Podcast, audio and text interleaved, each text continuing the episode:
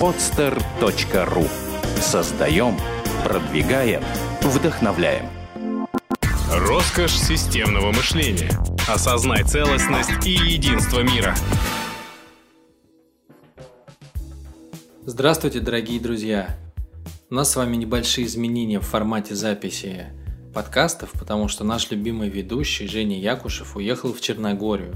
Поэтому в течение какого-то времени подкасты будут выходить в формате монологов, а не диалогов.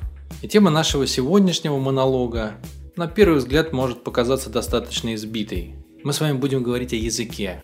Об обычном разговорном языке. То есть о языке, на котором мы все с вами говорим. Ну, например, на русском. Мне, я думаю, всем нашим слушателям он ближе всего. Поэтому будем говорить о языке на примере русского языка. И начнем, как водится, издалека. Мы не ищем легких путей, поэтому копнем с вами достаточно глубоко, в предысторию. А предыстория этого вопроса, я думаю, достаточно очевидна.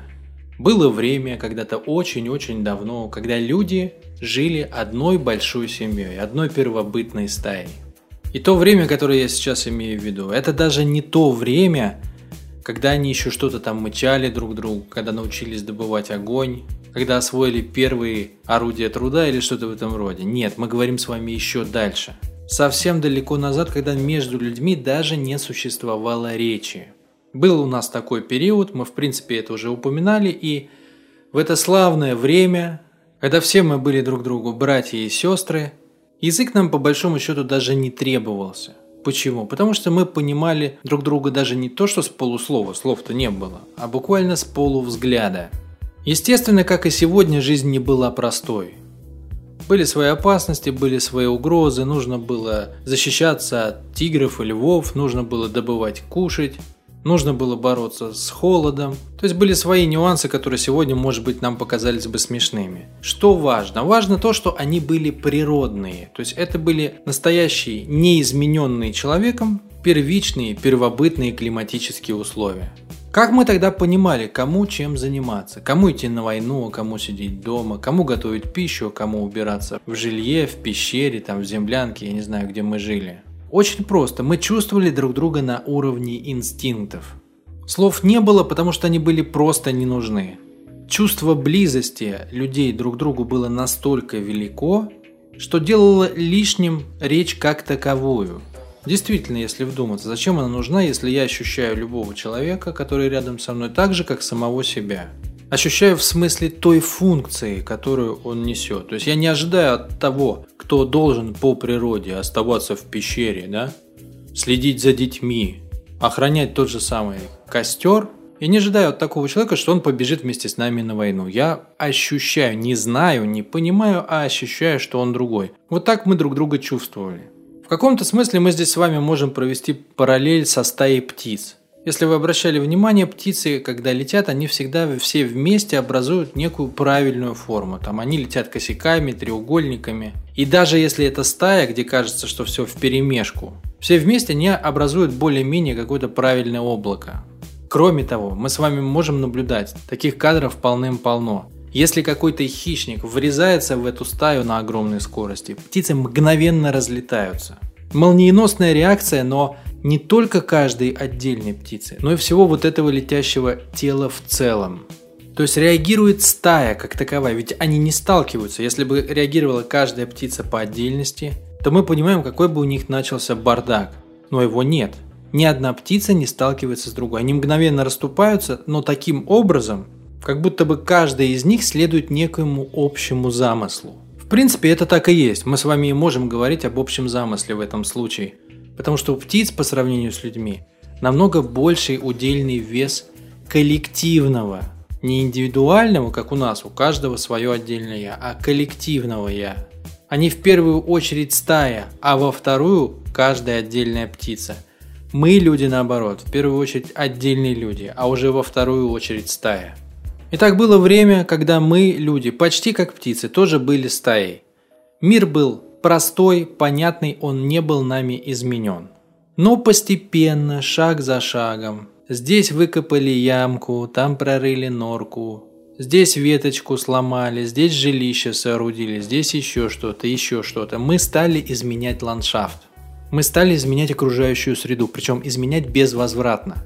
Настолько, что до сих пор стоянку, где первобытные люди тысячи лет назад имели временное место обитания, мы можем найти, сегодня археологи это делают, и распознать, что там было. Как они жили, что они там делали, какой был у них быт. К чему постепенно стало приводить вот такое наше поведение в природе? То есть мы понимаем, с одной стороны, у нас все больше и больше появлялась индивидуальность, и мы все больше и больше теряли связь с остальными. До тех пор, пока, как буквально сегодня, мы ее не потеряли напрочь. То есть мы стали себя ощущать абсолютно отдельными живыми существами. И это были изменения внутри. А с другой стороны были изменения снаружи. Мы меняли ландшафт. То, что произошло внутри, отдаляло нас друг от друга. Мы теряли вот этот бессловесный контакт. Мы переставали быть движимыми только инстинктом, и стало быть образовавшуюся пустоту надо было чем-то заполнить. Если двигаться не по воле инстинкта, то по воле чего? Если не инстинкт, если не первобытное ощущение, то что должно руководить нашим поведением?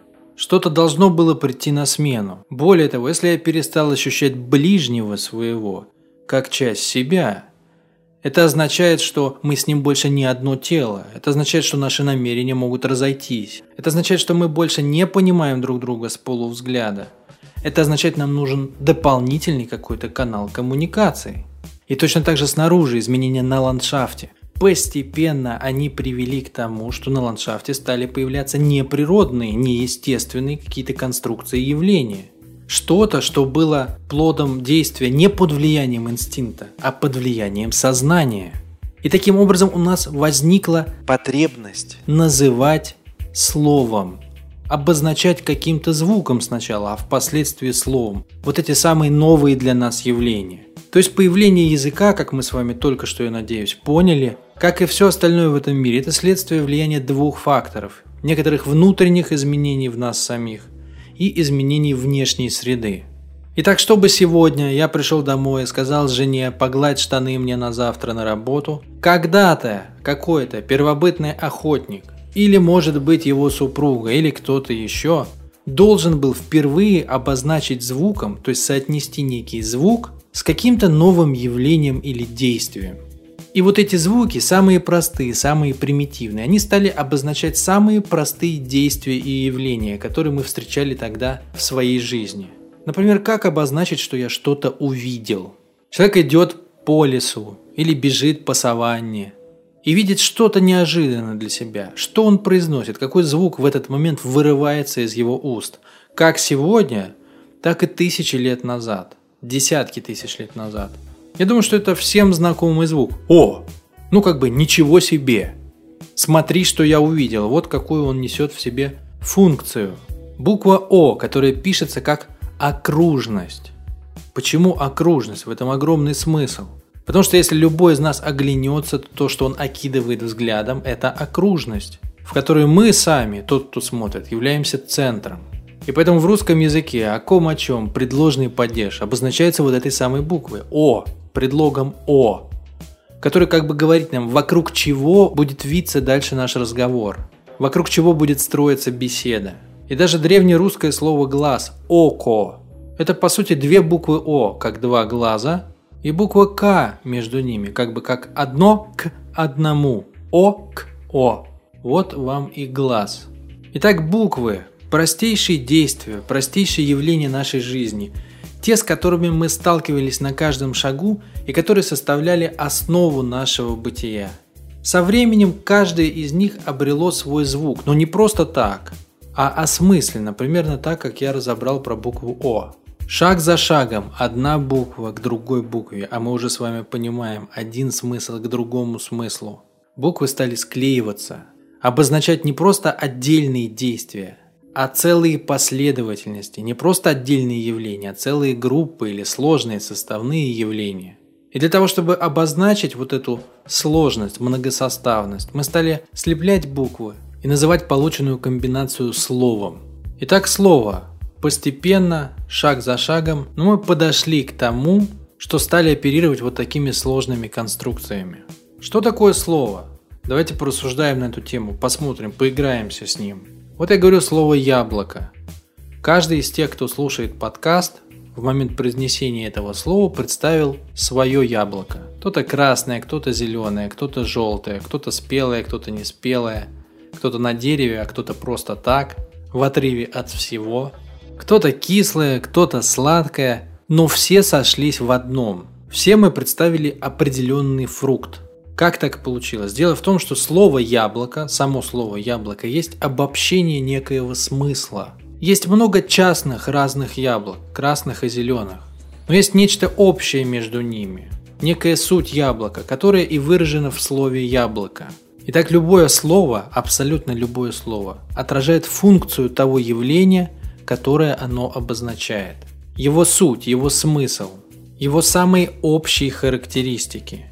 Никакое яблоко конкретно, но при этом все яблоки одновременно, как сущность. И в силу этого, по мере развития вот этого аппарата, слова, разговорной речи, постепенно уже в наши дни, не так это давно было по сравнению с теми временами, о которых я только что говорил, мы пришли к тому, что у человека появилось, и мы это можем четко выделить, две сигнальных системы.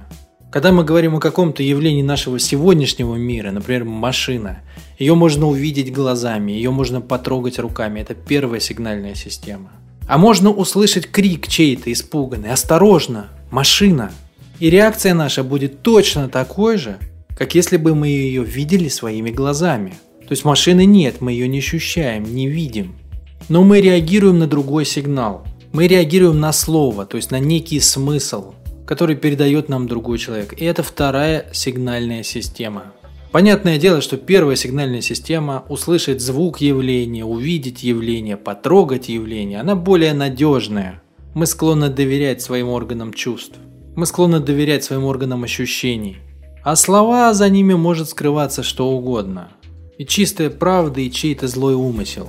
Поэтому мы с опаской относимся к чужим словам. Мы склонны менее доверять второй сигнальной системе. Но тем не менее, как мы с вами дальше увидим, Вся наша жизнь построена именно вокруг вот этих самых абстракций, именно вокруг вот этих самых смыслов, которые нельзя потрогать, но которые полностью предопределяют то, как мы мыслим, а предопределяя это, предопределяет то, как мы действуем. Для всех ли это одинаково? То есть все ли люди в одинаковой мере склонны доверять либо не доверять первой и второй сигнальной системе? Нет, мы с вами уже знаем, все люди разные. И с точки зрения этого явления никаких исключений нет. Ровно настолько же они разные относительно того, как используют первую и вторую сигнальную систему. Мы знаем, что есть люди, люди с функцией объединения, люди с функцией материя, у которых основной внутренний инструмент – инструмент познания этого мира, инструмент формирования своего отношения к этому миру. Инструмент, который является их внутренним двигателем – это ощущение, это самый простой инструмент. Ощущения не в смысле ощущения тела, а ощущения психические. Например, ощущение, что я отвергнут коллективом, одно из самых страшных, одно из самых тяжелых, что меня не принимают, что я не со всеми, что я не в компании, что я в этом самом коллективе, в этой группе людей, я чужой, а не свой. Вот такого рода. Следующий инструмент по уровню сложности – это чувства и эмоции. И мы с вами говорили много, например, об обиде. Есть люди с функцией прошлого времени – которые в порыве вот этой самой обиды, в порыве желания отомстить, могут задушить человека, который стал причиной этого состояния. И это не будет мыслью у них. Это не будет каким-то расчетом, вот сейчас я его задушу, он больше никогда так не поступит или что-то в этом роде. Это абсолютно неконтролируемая реакция. Это чувство, оно взывает внутри к тому, чтобы обидчик понес заслуженное наказание. Человек, использующий следующий инструмент – рационализация, расчет, то есть он прикидывает, какова полезность той или иной модели поведения. Ну вот если я задушу, я же сяду в тюрьму, зачем мне это надо? Да лучше я забью на это, да плевать на него, все равно всех не переспоришь и так далее, и так далее. Это дает другой результат, расчет, рационализация. Какое поведение будет более рациональным? Но чувства и эмоции иррациональны не оставляют места для расчета, для взвешивания ситуации. Поэтому мы часто говорим, что такие люди делают глупости. Итак, ощущения – первое, чувство эмоций – второе, расчеты рационализации – третье. И четвертое – мысли. Люди, которые руководствуются в своей жизни мыслями, продуктом мыслительной деятельности, абстрактными понятиями, теми, которые нельзя пощупать. Возможно, немножко сложно сейчас это воспринимается, потому что, ну, кажется, ну, все же люди имеют мысли, ведь каждый думает как-то. Это действительно, это так. Но мысли тех людей, которые внутри себя основным инструментом имеют ощущение или эмоции, или чувства, или что-то другое, эти мысли, они просто обслуживают эти чувства и эмоции. Например, человек, вот этот самый Отелло, который душит в гневе Дездемону, он думает, он проговаривает про себя, что этот проступок должен повлечь за собой неминуемо кару в виде смерти. Но сама по себе эта мысль, она просто обслуживает его чувства. То, что бурлит в нем и затмевает в нем всякий разум. Если бы это было размышление на уровне, что она тоже человек, что она тоже имеет право там на ошибку, на какое-то поведение, на жизнь в конце концов, вот это была бы мысль. Мысль как таковая, не обслуживающая ощущения, чувства, эмоции, что-то в этом роде, а именно мысль как таковая. Но ее нет. И поэтому для нас с вами это очень важно отличать. Мысли бывают разные. Как обслуживающие инструменты и как цельные сами по себе. Так вот, среди нас есть, как мы знаем, люди с разными функциями. Есть люди с функцией общие. Те самые, которые отвечают за изучение и распространение знаний об наиболее общих законах природы – Физики, музыканты, философы, психологи и так далее, и так далее, и так далее. Это все люди, которые работают с абстракциями, которые имеют абстрактный интеллект. Интеллект, который оперирует мыслями. И именно у этих людей есть та самая замечательная особенность, на которой я хотел акцентировать ваше внимание. Именно для этих людей, для единственных, их немного, их всего 5%. Именно для этих людей вторая сигнальная система, то есть слово, имеет большую значимость, чем первая сигнальная система. Именно эти люди могут спать сутками, потому что не хотят открывать глаза, потому что физический мир отвлекает. Именно они прикрывают глаза, когда думают, полностью уходят в себя, сосредотачиваются на себе. Именно они, по большому счету, живут в мире смыслов. Иногда живут в нем всю свою жизнь, так в итоге и не проснувшись в каком-то смысле. Вот в этом нашем тварном, физическом, материальном мире – мире плотских радостей, мире еды, мире выпивки, мире плотских отношений, мире мужчин, женщин, денег, достатка, уважения и всего прочего. И именно эти же люди, как мы с вами уже помним, обладают самым широким интеллектом, самой широкой, самой объемной, самой глубокой способностью мыслить. Что такое мышление само по себе как инструмент? Мы все с вами живем в окружающем мире, и вся наша жизнь, по большому счету, это постоянная обработка сигналов, которые мы получаем. Мы считываем сигналы о внешней среде, мы считываем сигналы от своих органов ощущений о своем состоянии, и постоянно обрабатываем эти миллионы и миллиарды сигналов, ежедневно, ежесекундно. Что есть мышление? Мышление есть аппарат, который помогает нам обрабатывать эти сигналы обрабатывать эти сигналы для того, чтобы сделать выводы, для того, чтобы выводы перешли в действие, для того, чтобы действия дали нам желанные результаты, и таким образом выстраивается вся наша жизнь. О каком мышлении мы можем сказать, что оно развито? Мы можем это сказать о мышлении, которое имеет очень высокую способность различать эти сигналы, различать малейшие оттенки этих сигналов. В любом смысле, различать оттенки цветов, например. Одно дело моя палитра, в которой я живу, состоит из ста цветов, а другое дело из тысячи. Именно последняя способность может позволить мне стать художником, оценить красоту и гармонию этого мира. Потому что более примитивный аппарат, менее чувствительный аппарат такой возможности не дает. То же самое работает на уровне слуха, различать малейшие оттенки мелодии, тона, полутона, четверть тона там и как угодно. Тоже дано не каждому и тоже предопределяет то, как будет развиваться носитель, носитель этой способности. Вот точно такой же механизм происходит в голове. Мы живем в мире, который состоит из разных явлений, из разных категорий, из разных понятий. Мы описываем вот эти самые явления, категории, понятия, отношения словами – и чем более тонко мы чувствуем, что происходит, тем более точное слово мы способны подобрать. Не каждый сходу сможет объяснить разницу между двумя фразами. Ну, например, Вася – это типичный представитель рабочего класса, и Вася – это классический представитель рабочего класса. Вроде бы об одном и том же, вроде бы плюс-минус похоже, но есть какая-то разница, вот как ее объяснить? Различает ли мой ум, позволяет ли мне мое мышление расставить эти понятия, типичные и классические? Позволяет ли он мне сформулировать некие признаки объективные? которые позволят мне более точно считать смысл каждой из фраз. Вот это есть мышление. Способность различать смыслы и обозначать их словом. Почему важно еще обозначать их словом? Потому что мышление оперирует словами. Если есть явление, но оно не обозначено словом, мы не можем им оперировать. Потому что мы не можем его назвать, а когда мы думаем, мы проговариваем ход наших мыслей словами. Именно словами мы упорядочиваем те смыслы, которые принимаем во внимание. Пока ребенок, например, не узнал вот это самое пресловутое слово «обида», он не сможет оперировать этим. Он не сможет принимать во внимание, что его действие может привести к тому, что человек обидится. Потому что не названное словом состояние, состояние именно в другом человеке, оно не существует. Внутри это может быть как ощущение, но не будучи вербализованным, не будучи облеченным в слова, оно не может стать управляемым. Мы не видим соотношения вот этого одного своего ощущения состояния с другими ощущениями и состояниями. Как работает этот механизм, я поясню сейчас, чтобы было более понятно. Чтобы это сработало, я прошу вас сделать небольшое упражнение. Представьте себе стакан свежевыжатого лимонного сока.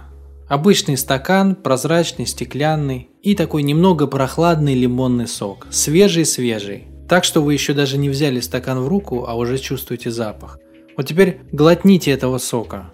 Мысленно. У вас сразу появится определенная реакция в организме. Как будто бы вы съели что-то кислое. На сегодняшний день так устроен наш мозг. В силу того, что он оперирует словами, и каждое слово имеет определенный образ, абсолютно четко ассоциируемый с этим словом, любая последовательность слов вызывает у нас внутри определенный набор ощущений. Не только ощущений эмоций, чувств, образов, всех вот этих инструментов, которые я уже упоминал. То есть каждое слово абсолютно четко соотнесено со своим смыслом и имеет отклик в нашей душе, в нашем теле. Если же мы имеем некое внутри ощущение или состояние, которому не соответствует никакое слово – это значит, что мы не можем в нужный момент получить нужный отклик.